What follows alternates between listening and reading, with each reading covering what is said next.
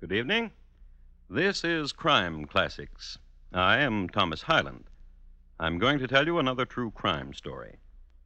Listen. The man is nailing a horse's picture to the wall. The horse is pawing the western skies in the classic attitude of pawing horses, and it is the top half of a calendar distributed by Isaac's Livery. It's a hot April day in St. Joseph, Missouri, in the year 1882, and the man is hanging the picture in his living room because he has a fondness for the noble beast. Horses have got him out of many a critical situation, such as one, holding up railroads, two, robbing banks, three, murdering fellows. His name is Jesse James, and as soon as he finishes hanging that picture, a friend of his is going to shoot the back of his head off. So tonight, my transcribed report to you on the death of a picture hanger. Crime Classics, a new series of true crime stories taken from the records and newspapers of every land from every time. Your host each week, Mr. Thomas Hyland, connoisseur of crime, student of violence, and teller of murders. Now, once again, Thomas Hyland.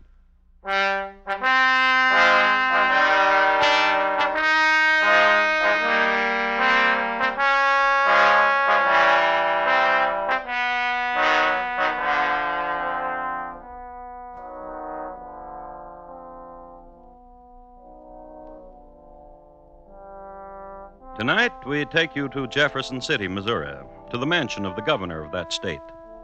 His name was Crittenden, but his cronies called him Critch. He liked living in the governor's mansion because he never had it so good. There were servants, crystal chandeliers, wine furnished by cronies, entertainments by cronies, and best of all, six small gilded cherubs, backs bent cheerfully to support a cast iron bathtub, and quite often the governor also. So, if you've never attended the governor taking a bath, here's your chance. Uh, where's that soap? Where is it? Well, there it is, Critch. Ah. Right behind you. Uh, Sheriff, Uh huh. uh, when's the last time you had a bath? Uh, Kansas City. Just after the hanging of Billy Bob Williams. Let's see, that was. Uh... March 12th last. what a memory you got, Governor. Yeah, hanging outlaws is one of the nicest parts of this job, Timberlake. You ever get to be governor, hang a lot of outlaws and remember when. That way you can tell people, and people will be impressed and keep you governor. I'll remember. Uh, hand me that rose water and glycerin, Sheriff. Oh, sure. Oh, thanks. Hmm. Uh, you, you know what I called you down here for? Got an idea. Tell me, and I'll tell you if you're right. Jesse James? Look good on my record. He to die somehow soon. During my administration in my state. People will cheer you wherever you go. I like the sound of people cheering. Governor. Uh, hand me that towel, Sheriff. Oh. Uh, thanks. Governor, I've been thinking. Scheming kind of thinking Oh, you might say. about Jesse. If it works, people liable to cheer you right on to Washington. Hmm. then there's no telling what. In a case like that, you're liable to be standing right where I'm standing. That's right. Get Jesse for me. I'm gonna do that.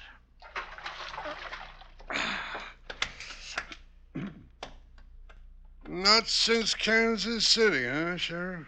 Not since then. Well, how'd you like to take a bath right now? I didn't want to say nothing. I uh, I was hoping you'd ask.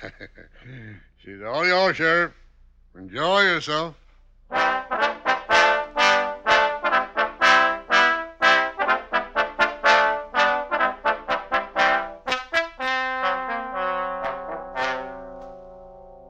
Sheriff Timberlake was a man who instinctively knew his way around a bathtub. He soaked, lathered, and rinsed and was out of there in the shake of a lamb's tail. Then he went home. Then he changed his clothes. He got into a nondescript outfit of brown woolen pants and a black alpaca coat, and he went down to Kansas City. Many things were to be found in Kansas City a wooden monument, long since burned, of Daniel Sanker, who got a message through to his beleaguered dad, a grand opera house, and three mechanical pianos, each with fiddle attached. All in all, it was a very happy community. Worthy of note is the fact that Spit in the Ocean, a poker variation, was invented at Bobbrick's Poker Palace during this era. And it is into this very den that Sheriff Timberlake wandered. He wandered here because he was looking for someone a girl. A young lady whose job it was to stand in back of strangers at the gaming tables and make signals to the housemen on the opposite side. When Timberlake approached her, she had three fingers in the air and the tip of her tongue pointing to the left. Matty, Oh, Up you, Hunter? want to talk with you, Matty. a second. Raise you. Carl. I got me a one eyed jack in the hole. Gives me three of them. Where'd you say you're from? Roanoke? Nice place. Come on. Out here. What you want? How's Johnny? You said you weren't going to turn him in. For favors. What you want him to do? Nothing. What you want? Jesse James. Oh. Got to clean up Missouri, Matty. Oh? Got to start with Jesse. If you say it. Here, Jesse's staying with Robert and Charlie Ford. That's right. Now, your friends, ain't they, Matty? Robert and Charlie Ford? I used to know him pretty good.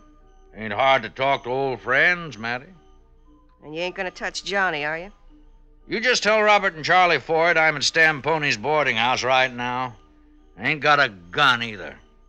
That all you want me to do? You tell them, Matty. You hear?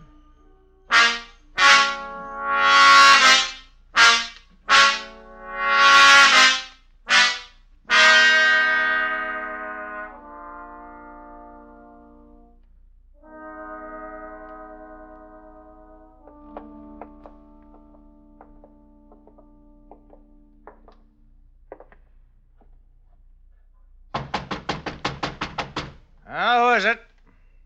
Ford. Door's open. Come on in, boys. Oh, didn't Matty tell you I left my guns back in Jefferson City? Just you come on in.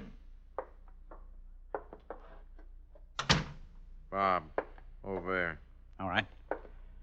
Glad to see you back in Missouri, Charlie. Heard you and Robert were over in Kansas for a while. Heard you're in jail. Heard you killed a man to get out. Glad to see you back in Missouri. Bob. Get him. All right. I told you I weren't holding no iron, boys. Making sure. Take his shirt off him, Bob. Now let him go, Bob. How come you ain't holding nothing, Sheriff? Now you know what I'm going to say, you believe. Go on back there, Bob, where you was before. All right. Sheriff, you crazy? Let me ask you a question, then you decide. How'd you like a full pardon for what you done in Missouri, Charlie? Robert, you need never go back into Kansas. You're free to stay here as long as you live. Come and go as you please. Don't have to worry about killing four people in Missouri. Besides, have $10,000. You've been robbing, you've been stealing, you've been killing. You got $10 between you? Both of you murderers, thieves, scum. I figured you'd do that. I'm glad you did. Because now you're hating yourself. Put your gun back, Bob. Let him run on a little bit more. You like Jesse James, Charlie? Ain't nothing about him I like or don't like. You like Jesse, Robert? Man's talking to you, Robert. Wants to know you like Jesse. Do you? Once Jesse and Bob had a little fight. Two years ago, Bob was only 19 and Jesse a full grown man. When Jesse was finished with Bob, Bob got to be a full grown man. The governor wants Jesse dead or alive. A lot of people do. Governor says he'd give both of you a full pardon and $10,000 for Jesse. Ain't no bargain, Jesse being who he is. Gunfighter like he is, and fast like. Whatever do, it'd be a hero. People cheer. That'd be nice. What'd you say, Robert? That'd be nice. Ride with the governor. That'd be nice. Being a hero instead of a running dog. I like that word. Hero? Yeah. Robin? Yeah? Say it.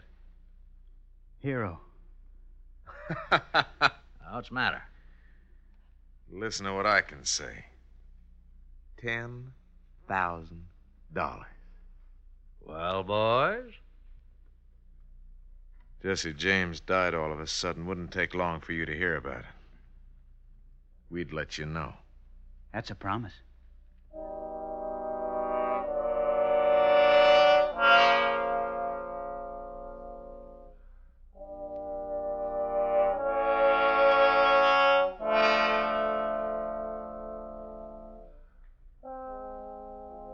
Chain reaction.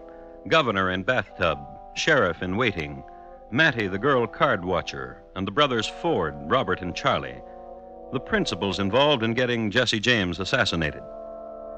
It would be well at this point to remark upon some of the accomplishments of Jesse James.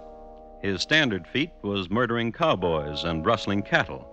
One incident in Starr County, Texas, had him murdering single handedly three cowboys and driving off 500 fine head of beef, a record which stands to this day. On record, too, is his slaying by bowie knife of Mr. John W. Whicher, a Pinkerton man from Chicago. Then there were several train robberies, outstanding of which was the one five miles east of Council Bluffs, where he and his men derailed the Chicago, Rock Island, and Pacific Express. The cars telescoped. The engineer was instantly killed. Twelve passengers were seriously injured. And Jesse and his men robbed them all. There are many other mayhems too numerous to mention, except that they averaged 1.37 corpses per exploit. One act of kindness must be noted, however. Mr. Avery Thompson, hurt grievously by a runaway horse in the streets of Abilene, pleaded to be put out of his misery. From 50 paces, Jesse obliged. His act of mercy was applauded by all around. It was then this half kind, half renegade person that the brothers Ford were going to kill. Charlie and Robert went home, lit the kerosene lamp, and waited. They didn't have to wait too long.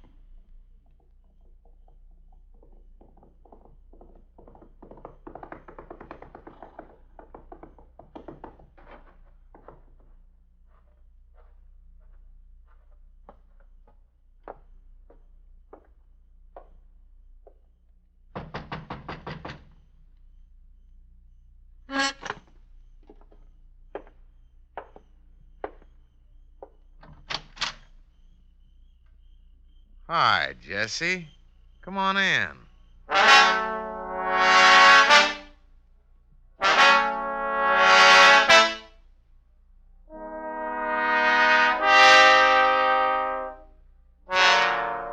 It was a Saturday night when Jesse walked through that doorway in Ray County, and Sunday was his favorite day because he could sleep late.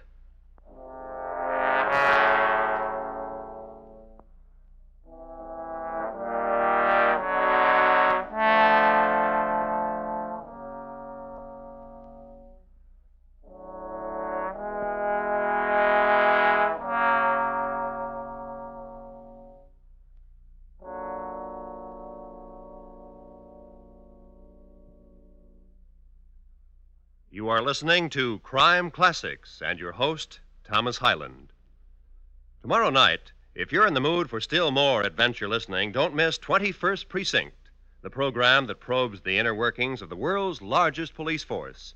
21st Precinct shows you policemen as the human beings they are, exposes their tough grinds, their dangerous careers.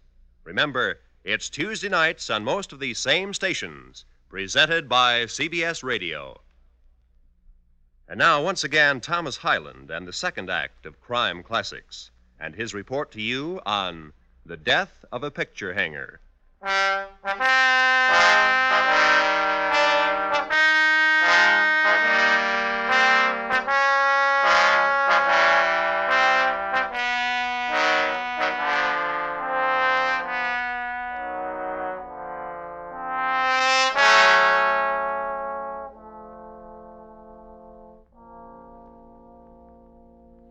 night Jesse James walked into the Ford home, he was carrying a 45 Colt on one hip, 45 Smith Wesson on the other, and a 44 Derringer in his waistcoat, and a Winchester rifle hung limply from his left hand. Armed in this manner was standard operating procedure for Jesse when he walked into homes, a procedure which varied only some years before when he courted. At this time of romance, he did not wear the Derringer. It should be remarked, however, that the Winchester was kept by his feet like a faithful old dog.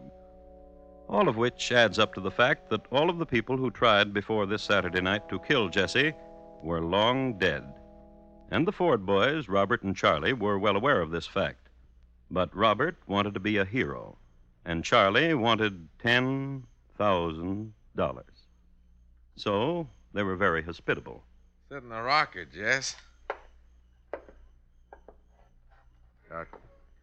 Want some whiskey? Bob. Heard you've been in Jefferson City, Jess. Here you are, Jess.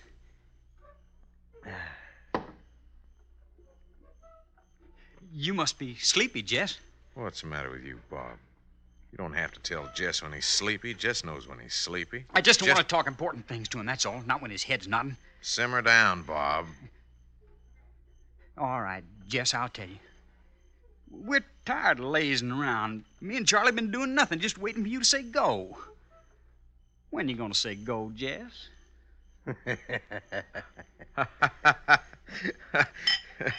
kids anxious, Jess. Just like kids. Tired, that's all. Been on my back like this for a week, Jess. Worrisome, ain't he? Listen, Jess, we figured something. The train, Jess. Trains are easy. You hear what he said? You hear what he said, Charlie? Trains are easy. Kid. The Chicago, Rock Island, and Pacific out of Kansas City. It makes a stop at Winston, Jess. At Cameron, too. Here's your drink, Jess. We gonna do it to the train, Jess? Need some sleep. Bob, fix just that place in the barn. Sure, sure will.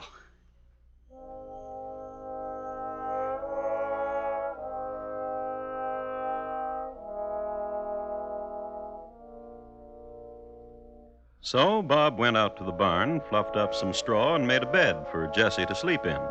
This was considered an act of compassion of the time, barn owners to wayfarers. But in this instance, it was known as a tactic. Get Jesse on his back in the barn with maybe his guns off, get him while he's sleeping. So consider now what we have here Jesse James bedded down for the night, and his two would be assassins as guardian angels. In the trade, this is known as a precarious position. So switch now from prone Jesse to outside the barn. Nearly midnight in Missouri, and a mist from the river threading between Charlie Ford and Bob. When are we gonna kill Jess? Try killing him from now on. You think he's sleeping Where'd you bet him down? under that window? Hmm, let's go peek, see if he's sleeping. What you think? He's lying there, all right. Eyes closed? Can't tell. Sure tell this, though. What? Look at that pool of moon. Wait a minute, I'll get out of your way. See? He's holding a gun in each hand. He's a light sleeper. When he sleeps. We don't even know he's sleeping. Charlie. Hmm. Shoot him. Kill him. You want to be the hero, younger brother. You do. Supposing I miss. I'll shoot you just where you're standing if you miss. Because if you miss, you wake Jess. And I'll just explain to Jess that I killed you to save his life. That way, saving mine. If we were sure he's sleeping, be no trouble at all. You make sure. If some kind of animal or something walked by him soft, that'd be a way. Hey, you wait here a minute. Come here, you little old dog. That's right. You too old to live anyhow. Little dog's too old to live anyhow, Charlie. Step aside a minute. I'll push him through this chink in the wall. Critter'd run into the barn past Jess, and we'll find out for sure. You Chattering like a woman, Bob. Just do it.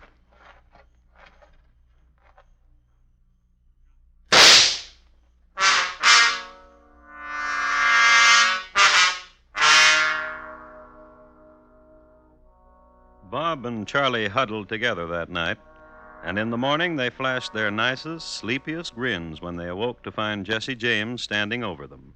I shot me this critter last night. Who's gonna cook me my breakfast? The boys tumbled out of bed and vied who would be first at the skillet. Bob won, and Charlie put the kettle on. It was late, and it was Sunday, so they had brunch. Toward its end, as a gesture of carefree camaraderie, Jesse heaved the Ford's best china against the wall. Breaking them against the wall's easy, Jess. Why don't you throw them up in the air and shoot them? You crazy, Bob? What'd you tell him to do that for? Use up all his bullets, and then we. Watch it, Jess! Ain't gonna hit you, Bob. Just seeing how close I can come. In the name of heaven, Jess! Cut it out, Jesse. You got the kid almost crying. Stand still. See how you like it, Charlie. See if I can fan your ear without drawing blood.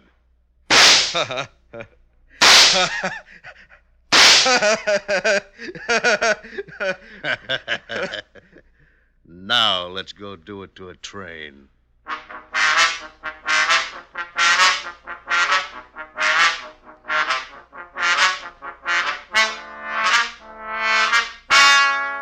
Which meant riding down to Winston, which meant for the Ford boys a constant vigilance for the moment when Jesse would turn his back, would ride ahead of them a few paces. Anything so that they could have an irretrievable advantage. Historians make category of this event as the ride to Winston with the Fords up front. Jesse just didn't trust anybody to ride in back of him, except his mom, but then she was only comfortable on very slow horses.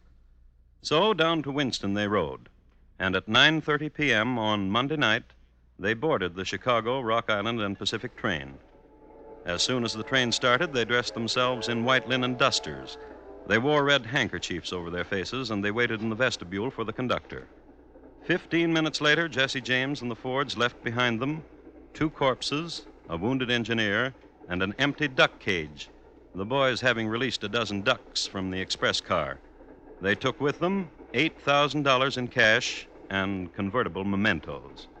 The boys jumped off the train at a point where they had tethered their horses. Then they rode south. They rode to St. Joseph, Missouri. They rode to the home of Jesse James, with Jesse riding behind.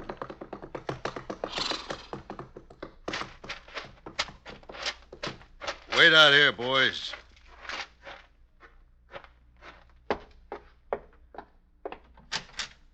Ann. Annie.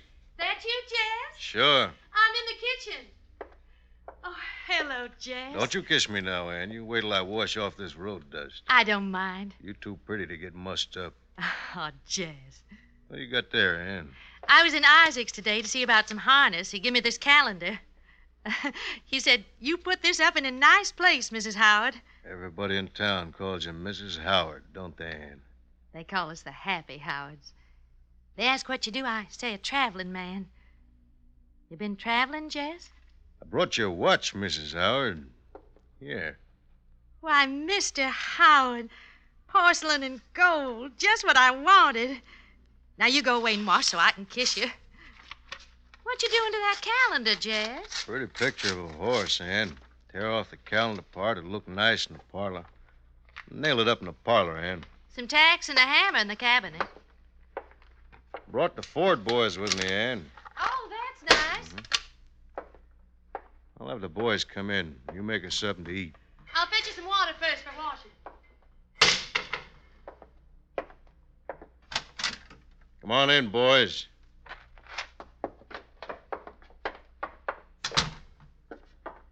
You boys like this picture? Right good picture of a horse. What are you going to do with it, Jess? Figure to hang it here somewheres. I wouldn't want me a picture of no horse in the parlor. You just ain't got no eye. No, he ain't.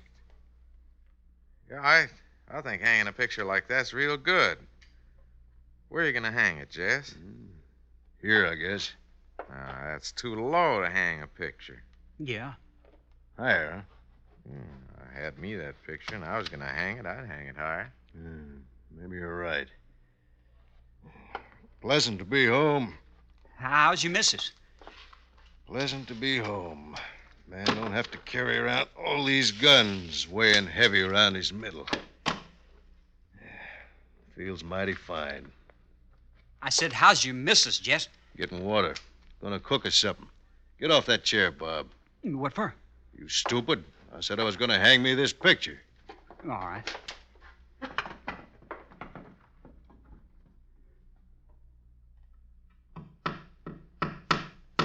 Pretty picture. Bob. All right. All right. Charlie!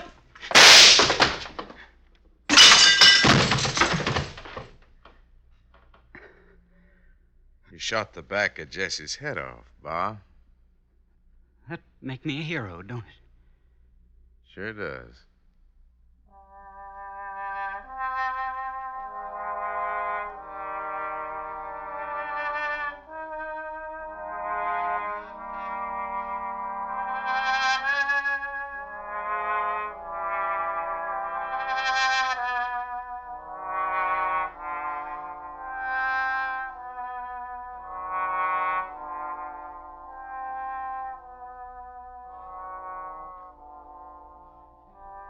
Shooting Mr. Howard, alias Jesse James, in the back was a very heroic deed. So heroic that a song was written about it. The refrain goes, And the dirty little coward, he shot Mr. Howard and laid Jesse James in his grave.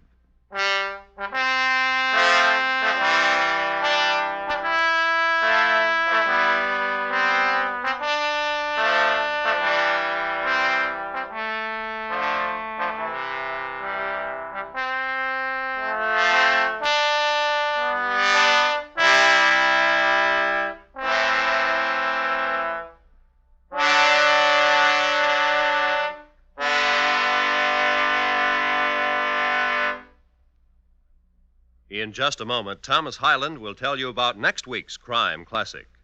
The Death of a Picture Hanger, tonight's crime classic, was adapted from the original court reports and newspaper accounts by Morton Fine and David Friedkin. The music was composed and conducted by Bernard Herrmann, and the program is transcribed and directed by Elliott Lewis. Thomas Hyland is portrayed on radio by Lou Merrill. In tonight's story, Clayton Post was heard as Jess, Paul Frees as Charlie, and Sam Edwards as Bob. Featured in the cast were Joseph Kearns, Charlotte Lawrence, Paula Winslow, and Joseph Granby. Roy Rowan speaking. Now, here again is Thomas Hyland. Next week, a bedroom in Baltimore, Maryland, in June 1871. Its occupant, William Scott Ketchum, Major General, United States Army, retired. My report to you will be on the final day of General Ketchum and how he died. Thank you. Good night.